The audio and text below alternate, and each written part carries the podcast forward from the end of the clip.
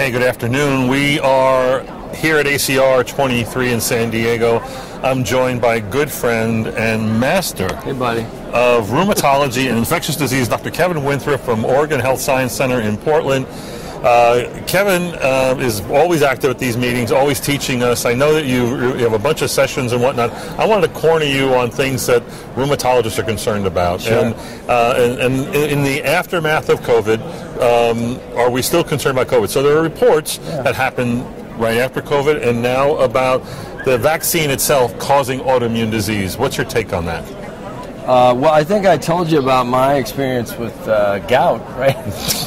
I got my vaccine. Uh, my toe kind of hurt. This is my first vaccine, and then the next day I had the biggest gout attack uh, ever, or my, my first one, and uh, it was quite impressive. So there, there's no question. There's a innate and other, uh, you know, parts of your immune system are are uh, stimulated with these vaccines. So. I, I think it makes sense that someone who has an underlying uh, inflammatory condition or maybe an incipient one could, could see a flare or something like that. I will say that most of the most of that type of information is in the form of case reports or case series. Right. Uh, there are some population-based data looks at those questions where, where generally you don't really see an increased risk of uh, you know new onset autoimmune disease um, or even flares of autoimmune disease. But again, I, I do believe it happens. I, I mean, I guess it happened to me with my gout. But I, I do think there's there's enough case reports that you do you do see something like that. Um, I mean, certainly even with the vaccine uh, or with natural infection, rather, Right. you see similar reports. Right. You see, you know, increased risk of seizures, diabetes. I mean, there's all these very small increased risks that you see with natural infection. I don't think it would be um, unusual to see something similar with, with a fake infection, a vaccine. Right, I mean, right, So right. to trigger some similar type of adverse events, uh, albeit in a much lower risk than the natural infection. I mean, that's usually what we're trying to do, prevent these things. So I've seen uh, a lot of good reports about the biology, what what the the spike protein is doing, and and, and for that matter, maybe even the vaccine. And it, it is does excite the immune response. It does Yeah, activate the inflammasome, Yeah. and, and and that might, as you say, might be the trigger to start the fire. And goes to that old theory that I think we had as as we were medical students that you know infection can make immune disease worse, and Yeah. and just by the evil humors that it produces. So it's not surprising that vaccination would lead to more events. What do you think about the concept of,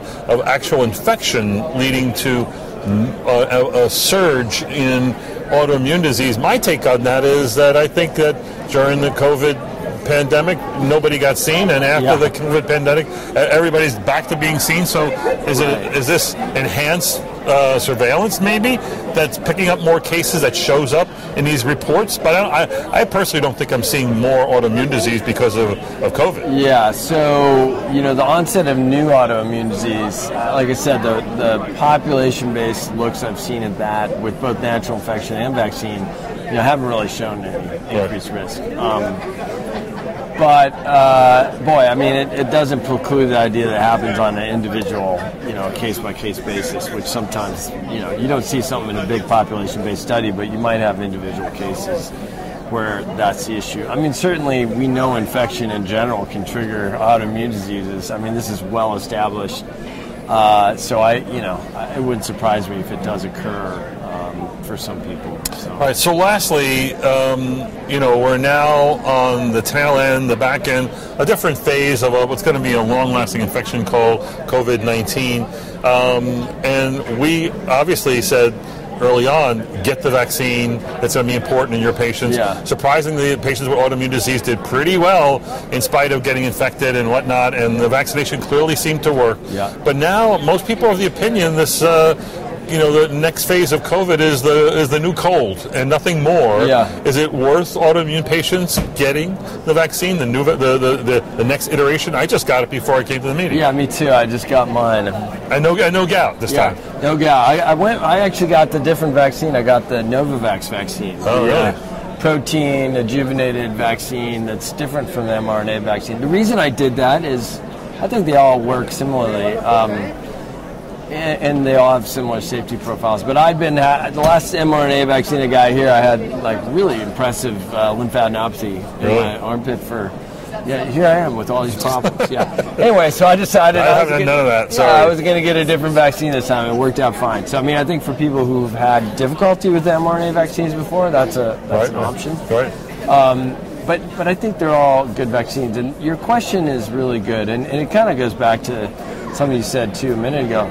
Um, the, it's hard to study the both the effectiveness of the vaccines as well as uh, safety or kind of this question of new autoimmune disease, et cetera, because people have multiple exposures at this point, both through natural infection and through vaccines. So some people have, you know, two, three COVID experiences, and then they've had two or three vaccines. You know, they've had six, seven, eight exposures at this point. So it makes it complicated to study some of these questions that you're asking. Right, right. That being said, it makes it raises the question you just asked, like, is it worth getting another vaccine? Um, and uh, to be honest, I think for a lot of people who are younger or not, you know, don't have risk factors, they've already been exposed four or five times.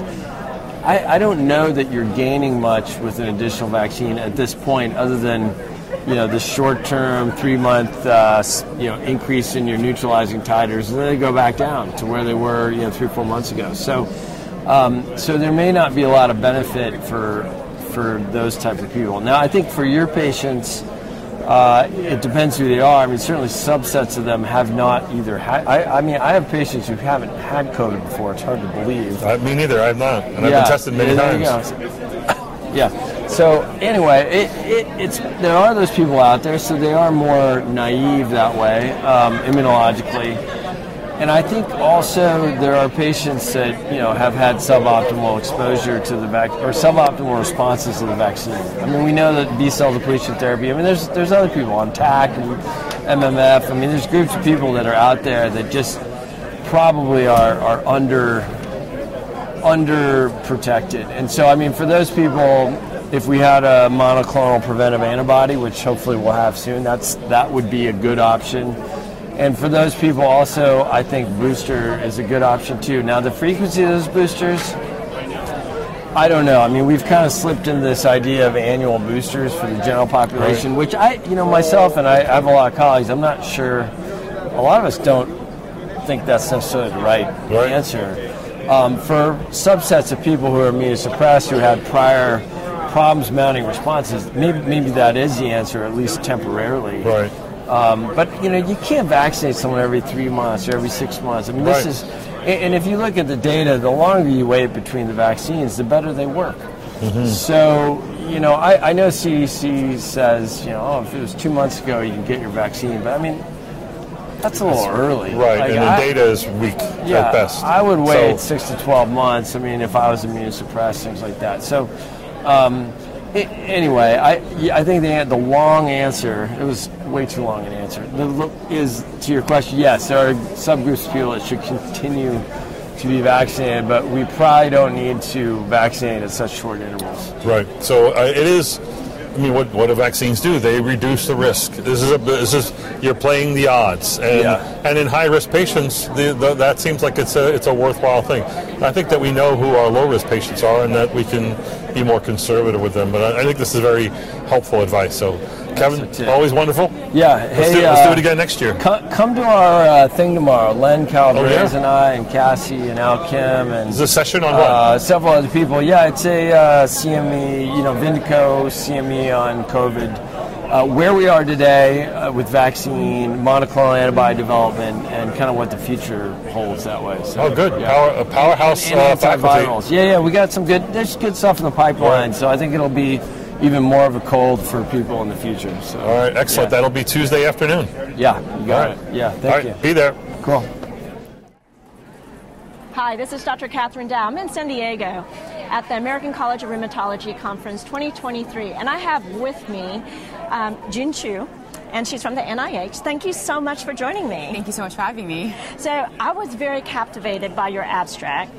Which um, was presented at this meeting, and it has to do with the use of gonadotropin agonists in order to preserve fertility. Could you tell me a little bit about what got you inter- interested in this field and what the abstract shows? Absolutely.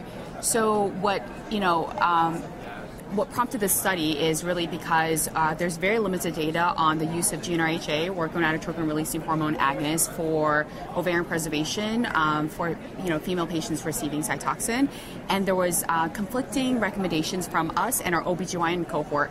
We were referring all our patients over to them to get Lupron prior to you know giving IV Cytoxan, and they were you know coming back saying, I don't know if this really does anything. So we first started a meta-analysis, and um, we looked at all the rheumatic patients receiving IV Cytoxan and uh, Lupron, and we found that Lupron does help with um, ovarian preservation in our meta-analysis, which we published. And then after the meta-analysis, we ended up looking at our own uh, lupus cohort. So we did a retrospective study, and that's what this abstract uh, really uh, tells us is the retrospective study that we did, and it includes um, a chart review and a questionnaire of 100 patients.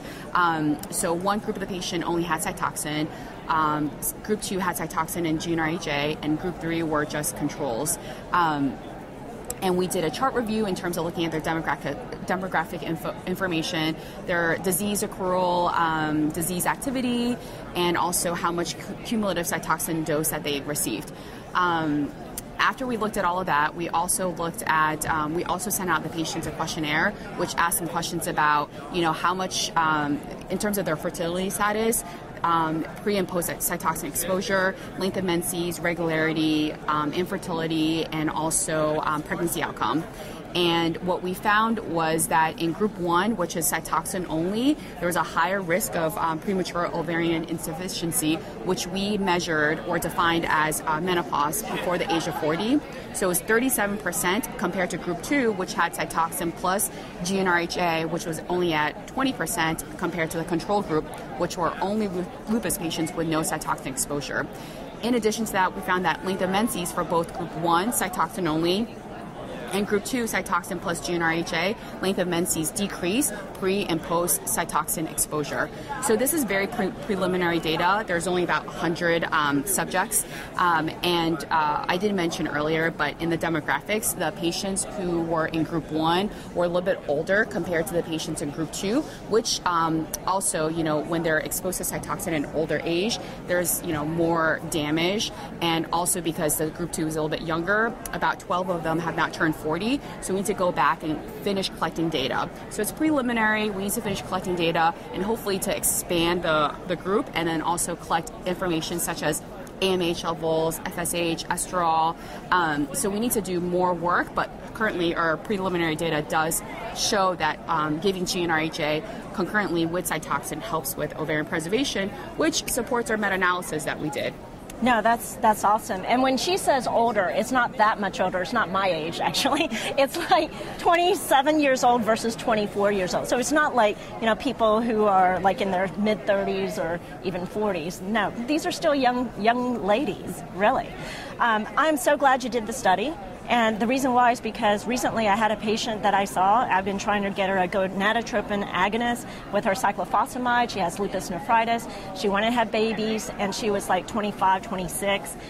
They refuse. They just won't pay for that. And, you know, this is going to give us more data.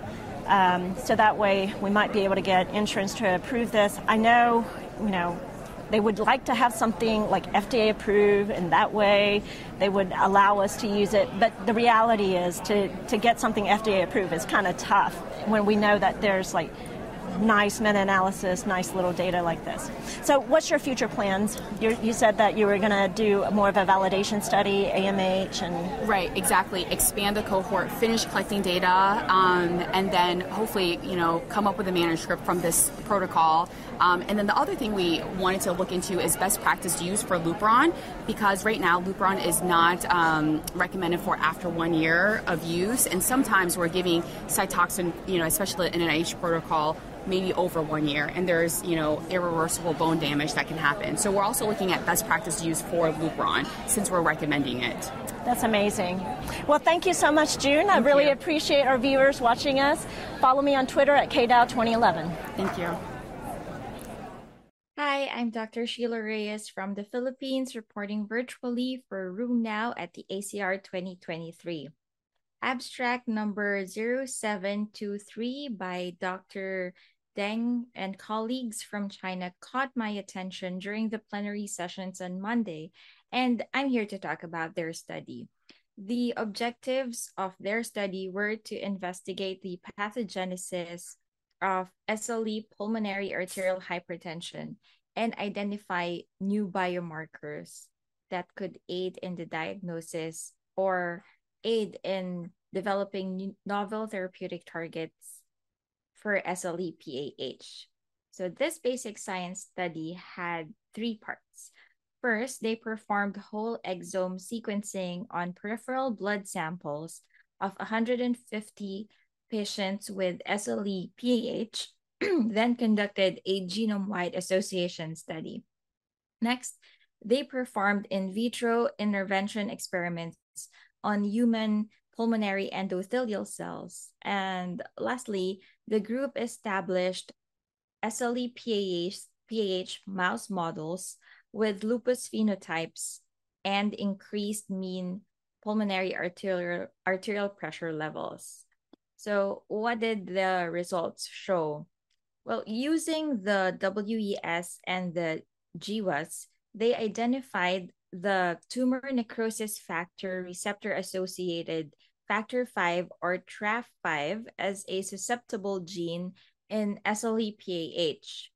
Through transcriptional analysis, they found a significant reduction in TRAF5 expression in the peripheral blood of SLE PAH patients. So, simply put, lack of TRAF5 triggers the pathophysiology of SLE-PAH according to their findings. Now, based on the flow cytometry analysis of human pulmonary endothelial cells, there was a significant increase in early apoptotic cells and loss of migratory ability of these cells um, following TRAF5 knockdown. And injection of a TRAF5 overexpression in the mouse models attenuated PAH symptoms. Now, SLE pulmonary SLE associated pulmonary arterial hypertension may not be as common as the other pulmonary manifestations of SLE, but once diagnosed, it confers significant morbidity and mortality. So, what are the implications of this study? Biomarkers such as TRAF5 will help further the understanding of SLE-PH pathogenesis with potential utility as a diagnostic tool or may even pave the way for novel therapeutic targets for SLE-PAH. I'm looking forward to future findings of this study. Follow me on X at Rumorampa and tune in to RheumNow for more reports and videos of the ACR Convergence 2023. Thank you. Hello, everyone. Uh, my name is uh, Yus Yusuf. Uh, I'm from Leeds. Uh, I'm reporting for RheumNow at uh, sunny San Diego uh, for ACR Conference 2023. Uh, today, uh, there have been uh, plenty of abstract session ha- happening in the conference, and one abstract that caught my eye was presented in the SLE treatment session, and this is an abstract number 07 881. Uh, and today um, I've been joined by uh, the presenter of the abstracts, Dr. Amit Saxena. Uh, hello, Amit. Hi, how are you? I'm fine, thank you. How about you? Not too bad. That's good. And congratulations uh, for your presentation today. Thanks, I appreciate it. Good. Um, so, what we'll do, um, we're just going to ask about uh, the background of the study and what motivated you to look into this matter. Yeah. So, you know, we all know that steroids, glucocorticoids are necessary for treatment for lupus nephritis. And it's important to treat nephritis aggressively because there's been a lot of studies that show that early responses to treatments are associated with long term uh, better prognosis. Uh, and so, kind of classically, we used to use uh, higher doses of uh, glucocorticoids up front, usually one milligram per kilogram per day of a prednisone equivalent. But more recently, there have been several clinical trials that have utilized lower doses of those steroids, uh, more in the order of 0.5 milligrams per kilogram per day. And there was one very small open label study uh, that, that looked at this and did show an equivalence in renal response rates. But generally, there hadn't been a ton of big studies to really compare those two doses. And so, really, all I did was to look back at some of these more recent studies that uh, utilize some of these lower doses of glucocorticoids and compare the outcomes in those studies relative to the outcomes that we saw in some of the older studies that we used a higher dose of steroids. Okay, um, so you were looking uh, in terms of uh, pool analysis of data from four randomized control trials, were you? Yeah. Exactly, uh-huh. and we just used the published data from that. That's good. Um, could, would you like to um, summarize your main results? Yeah. So the main thing was that the overall responses, the renal responses, were similar in the groups that used the high and the low doses of glucocorticoids. And so we had, you know, over 300 patients and over 500 patients in those two groups, uh, and we looked at several different ways to look at the, the outcomes. Uh, the chron- uh, the complete renal response definitions were different between these studies, but they all reported one where at least you were trying to get to a UPCR of less than 0.5, uh, and in those uh, uh, CRR 0.5 numbers, again, there was no statistical significance between the high and the low dose groups.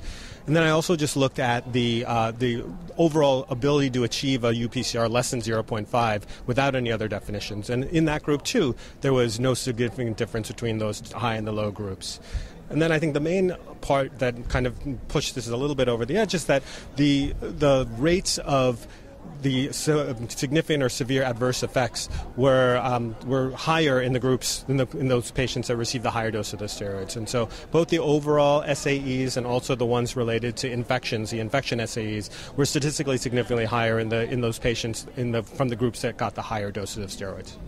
And uh, how do you account for the heterogeneity in terms of the trial? Because they're all four different trials, is it? Yeah, that's probably the number one limitation is that there's going to be some variability here, and so not all of the studies uh, had the exact same inclusion and exclusion criteria, but somewhat interestingly, and again, you can't really take too much out of this, but those lower dose uh, glucocorticoid groups actually had some factors that made it seem like it might be harder to achieve uh, a, a, UPCR of less than 0.5 or a, or a, renal response rate. So some of those studies included patients that needed to have higher UPCRs uh, at the baseline. There were some stricter uh, steroid criteria for tapering afterwards, and the high dose groups also also uh, utilized a higher dose of mycophenolate in the, as part of their standard of care regimen.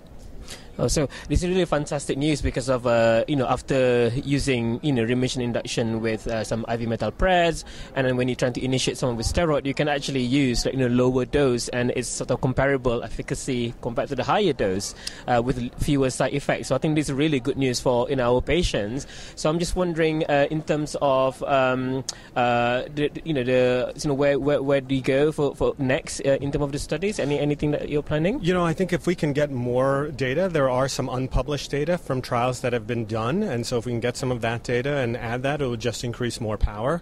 Um, but uh, hopefully, the patients themselves are similar enough uh, that we can kind of say that you know even though we're not looking at the patient level data, that we can still use say that these are comparable groups and kind of make this claim. Uh, you know, we were just looking at the arms where patients were receiving the standard of care, not the experimental arms, obviously, so that we can compare them for that reason too. Yeah, it's got one last final uh, question before we finish. Um, so we're now saying like you know, so it's may be possible like, to start someone on a lower dose steroid. And I'm just thinking in terms of like tapering later on. Do you think you know apart from you know the endpoints such as renal response, do you think like you know requirement of low dose prednisolone should be a target in the next trials and and, and like, clinical practice? What what do you think about that? Yeah, I think so. Um, you know, one of the things that also kind of is important to remember is these trials, the low dose steroid trials, did use the IV pulse in the in the outset. Uh, so that could be part of the reason why you're able to get away with lower doses after afterwards, but also that would hopefully entail the ability to use some of those uh, shorter tapers or more aggressive tapers. And some of the studies did have more aggressive and less aggressive tapers. I didn't get into that too much because that part wasn't really published in the papers, uh, but I think if we could get that information, we might be able to do more with that information, that data. Oh, uh, thank you so much for you know joining us today, and you know, we've learned so much. And congratulations again with your abstract. And um, yeah, so uh, t- thank you for listening to our interviews. Uh, and you can follow us at RheumNow for more uh, coverage uh, for uh, the conference content. Okay, bye bye. Hi, this is Dr. Catherine Dow. I'm at the ACR meeting in San Diego 2023, and I have with me Amanda Green, and she's amazing because she's been living with lupus and rheumatoid arthritis for many years. Thank you, Amanda, for having me interview you and just coming here and letting me talk with you. Thank you. I'm happy to share my patient experience. And you know, Amanda, you have um, a poster here at the ACR. Could you tell us a little bit about your story and how this poster came to be? Sure. Well, my story is I am a patient advocate with Lupus and Allied Diseases Association, which is a nonprofit that amplifies lupus patient voices. And from my advocacy, I was able to share my patient story. And when they asked for patient perspective posters, I had a great idea.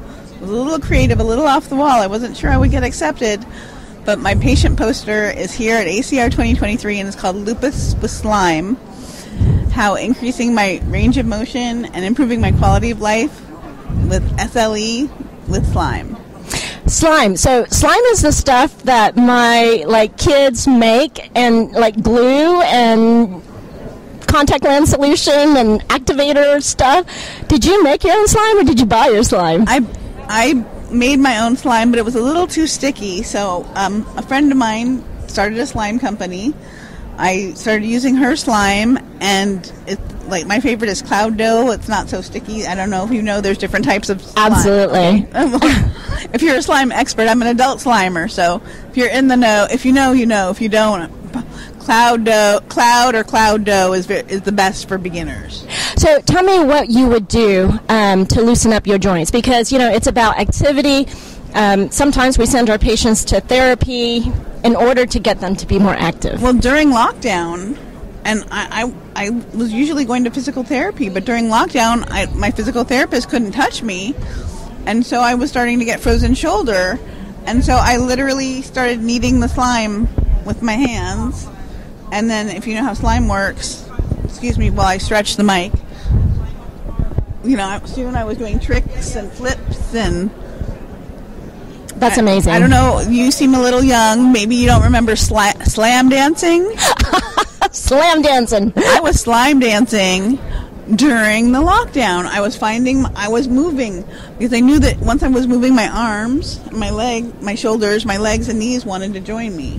Which trust me, you're a rheumatologist, you understand what your patients go through. They do not want to move their legs. They do not but if you find joy and something fun, I didn't realize I was moving. I didn't tell my body this is exercise. I love that. So um, having fun.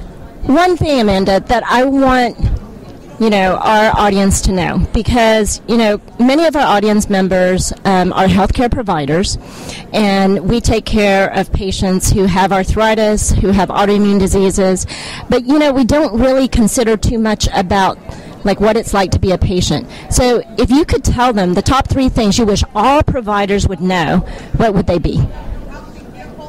Top three? Top three. I know there's probably 1,000, but I'm just going to try and narrow it down to the top three. I would ask your patient, "How are you doing?" And really, I know you. I know you do, but when you say, "How are you doing?" a lot of times you guys worry about our body and how our range of motion is doing. And sometimes our emotions are involved too. Our mental health is tied to our physical health. And worrying about or worrying about that, being concerned with that is part of my lupus journey was finding the balance between my physical health and my emotional health. Rheumatologists can also for nutrition. You don't because if you count how like your hand I, I could show you my handful of medicine but then how much food do i put in my mouth every day a lot more than a handful so i started considering what food i put into my body and food is fuel food is medicine so if you, your patients aren't saying what else can i do to help my what else can if your patients aren't asking you maybe you can ask your patients how willing are you to collaborate with me would you be willing to try a change in diet? Would you be willing to try going to physical therapy once a week? If that's just something to get you moving, sometimes they just need an appointment. And something if you find joy, it's like, hey, do you find joy dancing? Is, is your thing walking? It's like, if I've got a lupus walk coming up, oh no, I have to train for it? Shouldn't I be training for my lupus walk all year long? Technically? The answer is yes. I know that was a rhetorical question. I know I know better, and now I I was in training for ACR, and as soon as ACR is over and it's November, I'm in training for Lupus Awareness Month. Like, there's always going to be something to be in training for because I'm aging with lupus, which is something that I don't know if you're studying or not. I know we're, uh, we're studying, you know, pediatric lupus, which is all very important, but aging with lupus because now the treatments are getting better and we're living longer. So one of the things I'd like another. So my top three would be movement. You know, getting mo- getting exercise. Food is fuel like if your patients aren't asking, maybe you could mention nutritionist or change in diet, and then mental and emotional health. I guess. Oh my God, there's that was too. That's amazing. I have so many more, but I know. So, viewers, she is the reason why we're here. She is the reason why we have to work very hard to take care of our patients. So, I hope that you listen to your patients, um, talk to them, understand what's most important for them. In clinical trials now, we're looking at patient reported outcomes. It's really important because you can prescribe a bunch of things, but if you don't listen to what the patient needs, that's going to be a problem. Thank you, Amanda, so much for being with me. Please follow me at KDao2011 on Twitter, and I hope you have a great rest of the meeting. Hello, my name is uh, Yus Yusof. Uh, I am from Leeds. Uh, I'm reporting for RheumNow at sunny San Diego for the ACR 2023 uh, conference. Um, today, uh, I would like to uh, discuss and summarize about an abstract that I found uh, interesting. Um, so the abstract number is 0782, which was presented at the abstract session in the SLE treatment category. So with the rap, with advancement in uh, therapeutic uh, field in SLE, um, the shift now uh, has uh, changed uh, from treating our patients with man- one medication to combination therapies, and certainly this is true for people with lupus nephritis. Um, so even the recent EULAR recommendation also mentioned that there should be consideration to use combination strategies, either belimumab or voclosporin on top of mycophenolates and also hy- uh, hydroxychloroquine and glucocorticoids. Um, so these all stem from uh, the success uh, of these trials. Um, so therefore, um, the question relies: uh, what if um, if we compare data using higher dose of glucocorticosteroid in this combination therapy compared to low dose uh, corticosteroids with this combination therapies.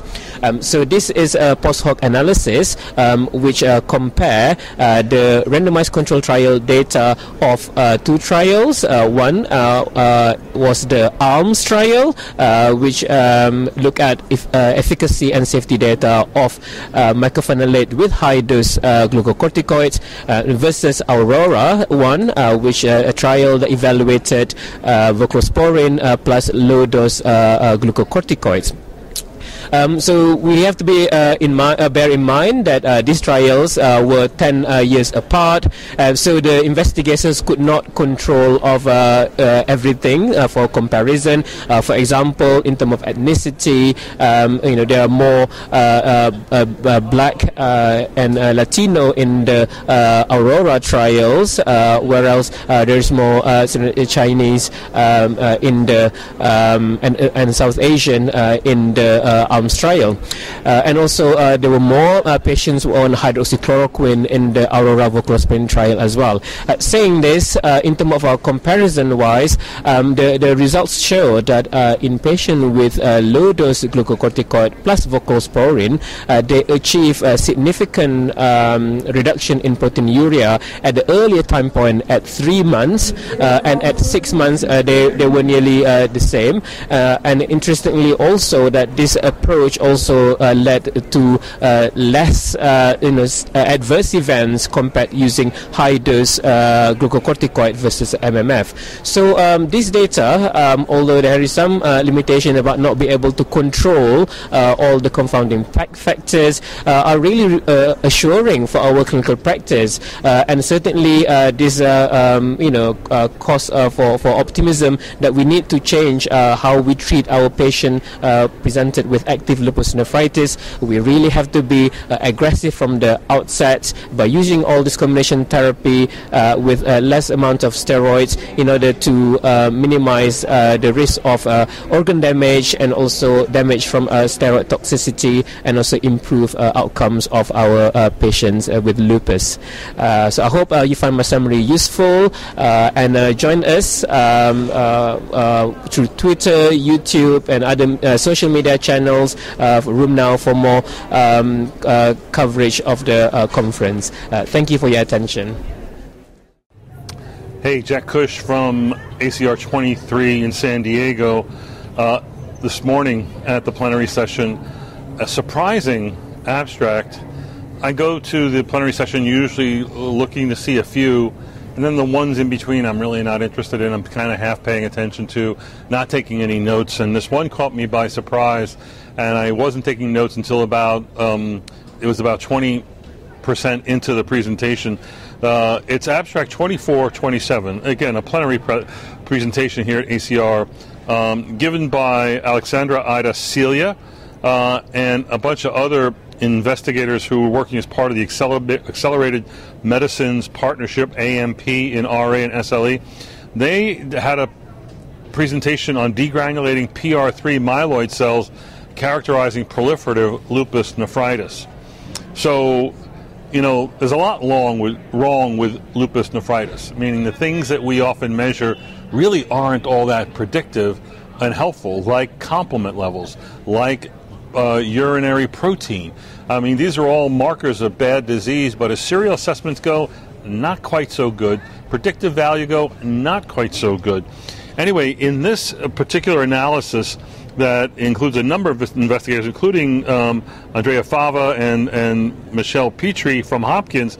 Um, they did uh, analyses, multiplex histology, using serial immunohistochemistry of lupus biopsies from 11 lupus patients. Five of them had membranous disease, six of them had proliferative disease, and they were looking at a lot of different biomarkers. And when they did this, the immunohistochemistry, uh, chemistry, they showed these pictures of lupus tissue where it lit up like a wild night sky or incredible Christmas tree, standing for PR3. PR3 isn't that a lab test? Isn't that a characterization classification scheme for ANCA associated vasculitis? I have seen reports of PR3 associations with lupus nephritis, suggesting it might be something there, something you might want to pay attention to. This analysis, I think, was incredibly important. Number one, um, PR3 is expressed by neutrophils and other myeloid cells, but the PR3 lighting up on histology was not with neutrophils, but in fact probably with the myeloid cells. It was from within the glomeruli, but also in the interstitium but more in the glomeruli. PR3 can be found in the urine as a biomarker and correlated with damage and the degree of nephritis or loss of renal function.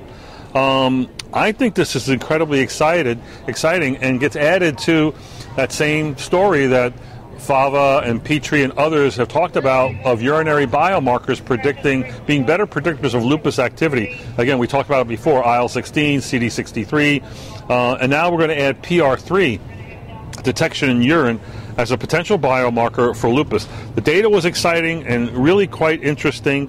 Uh, I think you'll be hearing more about this in the future. Uh, tune in for more great content from ACR 23. Hi, this is Bella Mehta reporting for RheumNow from ACR 2023. Uh, and I wanted to talk to you about an interesting abstract looking at uh, belimumab in uh, uh lupus patients. Uh, the abstract number is 2347.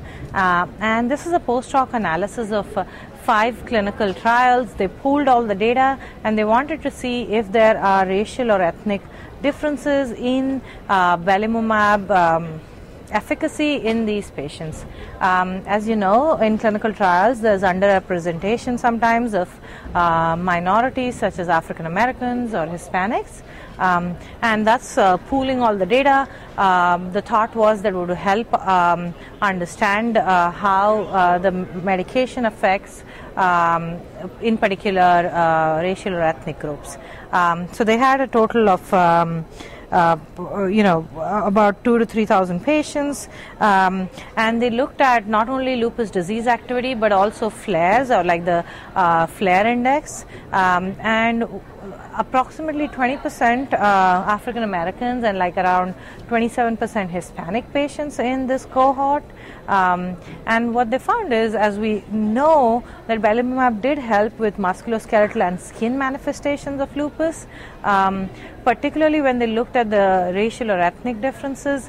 Um, I think uh, there were um, uh, a numerical increase uh, of uh, in African Americans, but the, the, I guess the data was not statistically significant in terms of efficacy for African Americans because I think as we know the numbers are lower. Uh, so I think I wanted to bring this study up particularly uh, to bring out the issue of uh, enrollment in clinical trials. And there's been a lot of talks at ACR about it. Um, and I think we, as investigators and the clinical community, need to specifically focus on increasing enrollment of different racial and ethnic groups in our uh, studies. Uh, with that, uh, signing off, uh, this is Bella Mehta. Um, you can follow us on RheumNow or follow me on Twitter, Bella underscore Mehta. Thank you. Hi, I'm Dr. Sheila Reyes from the Philippines, reporting virtually for RheumNow at the ACR 2023. I would like to talk about HPV vaccination and cervical cancer screening in rheumatic disease. Last year, the ACR came out with updated guidelines on vaccination. The ACIP recommends HPV vaccination for individuals aged 11 to 26 year, years old. For those aged 26 to 45 years, particularly those um, SLE and RA patients or those with rheumatic disease who have not been previously vaccinated, the ACIP recommends HPV vaccination based on shared decision making. Which brings me to discuss abstract number 1356 by the group of Dr. Amaya Small on the reproductive history and HPV vaccination awareness among women with SLE and RA. Their study is an interim analysis of their rheumatology women's reproductive health and wellness cohort in whom participants responded to questions on rheumatology history, reproductive history, and HPV vaccination awareness. The group then compared reproductive history and HPV vaccination status and awareness among their patients with SLE and RA included in the cohort.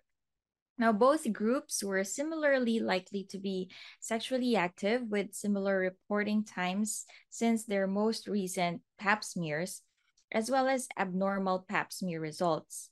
But SLE patients were reported to have persistently abnormal pap smear results on follow up than RA patients. And in addition, cervical cancer screening discussions by rheumatologists were done more on SLE than RA patients. Both groups were also similar in terms of HPV vaccination awareness and HPV vaccination status. However, 50% of the cohort members who were who were or are eligible for vaccination, these are respondents less than 45 years old, did not receive the HPV vaccine. The major reason reported was simply because they were not offered the vaccine. Other reasons included they did not know it was important and they were they were concerned of the vaccine side effects. Studies such as these make us realize the daunting role we rheumatologists have to play in the management of our patients. It opens our eyes to the reality that despite the evidence and recommendations, HPV vaccination rates are still low and i think that is a global um, global finding so that being said this interim analysis highlights the importance of increasing hpv disease awareness and discussing vaccination and cervical cancer screening with our SLE and RA patients. Follow me on X at Rheumarama and tune in to RheumNow for more reports and videos of the ACR Convergence 2023. Thank you. This is Dr. Kathryn Dao. Thank you so much for joining me here at ACR 2023 in San Diego. And believe it or not, I was able to snatch the Ashira Blazer. She is the invited lecturer for the Dubois Lecture for Lupus. Please welcome Dr. Ashira Blazer. Thank you so much for having me. You would not have had to find me. I would have I'm very excited to be here. Thanks so much for joining me today. And could you tell me what you're going to talk about at the lecture? Yes, yeah. So I'll be talking about my work in APOL1. So I've been looking at apolipoprotein L1 polymorphisms, which are common genetic risk factors for kidney disease, progressive kidney disease in people of African ancestry. So there's actually an interplay between chronic inflammation and APOL1 uh, pathogenesis, such that people who have this sort of inflammatory second hit are more likely to have the um, poor effect of carrying the two variants. So I'm looking at APOL1 and its implications in lupus and then getting into some of the pathophysiology. That's incredible. And I know you collaborated with researchers from Africa. Yes. Tell me about that. Yes. So this is a really exciting culmination of that work. Uh, I'm going to be talking about some of the pathogenesis in our um, African patients uh, in Ghana as well as Nigeria. One of my collaborators, Dr. Dey, is here, and we actually got to speak to the SLICC group yesterday about how we need to include um, countries in sub-Saharan Africa and Afro-Caribbean countries um, so that we can better understand this more sensitive population. Now, APOL L1, mm-hmm. that's a gene that um, gets upregulated, and then you have like pathogenesis. And it doesn't necessarily cause lupus nephritis, but right. once patients get lupus nephritis, this upregulation actually can cause a lot worse prognosis. Exactly, exactly. So it's sort of interesting because in rheumatology, we think often the reason why someone gets end stage kidney disease when they get lupus nephritis is because there's this exuberant inflammatory response.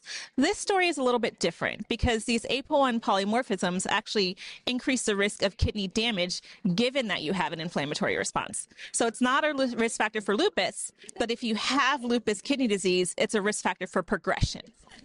Wow. So how did you get interested in this study? Yeah, so I trained at NYU. I trained with Dr. Jill Buyon, and um, she, if anyone knows Jill, she has I love Jill. a lot of personality, right? So um, we were sitting in a Grand Rounds talk about APOL1 by Barry Freedman, and we're just sitting here whispering back and forth to each other, and we're like, I bet this is part of the reason for our patients. We could look at this today, and I didn't know anything about science, so she's like, I'll take you to the lab. We'll teach you how to PCR today, and so I love that. She did. She did. She taught me how to PCR PCR that day.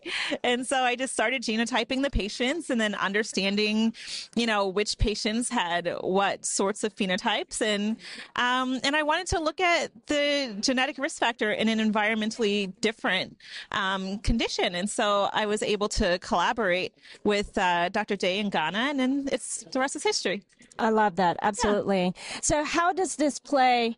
Because the ACR um, paper had interviewed you, mm-hmm. and they also said, please don't use these genes as a way to discriminate against people. Yes. I mean, please explain that. Yes. So I think, you know, one thing that keeps getting propagated is that race is somehow a proxy for genetic background right? And we see that black and brown patients tend to have worse disease outcomes. And often people are looking for a reason that's written in the genes. Now, the legacy of structural racism in medicine is the reason why we do that. And a lot of people don't understand that, right? Um, so what's important to understand is that 13% of people carry these variants.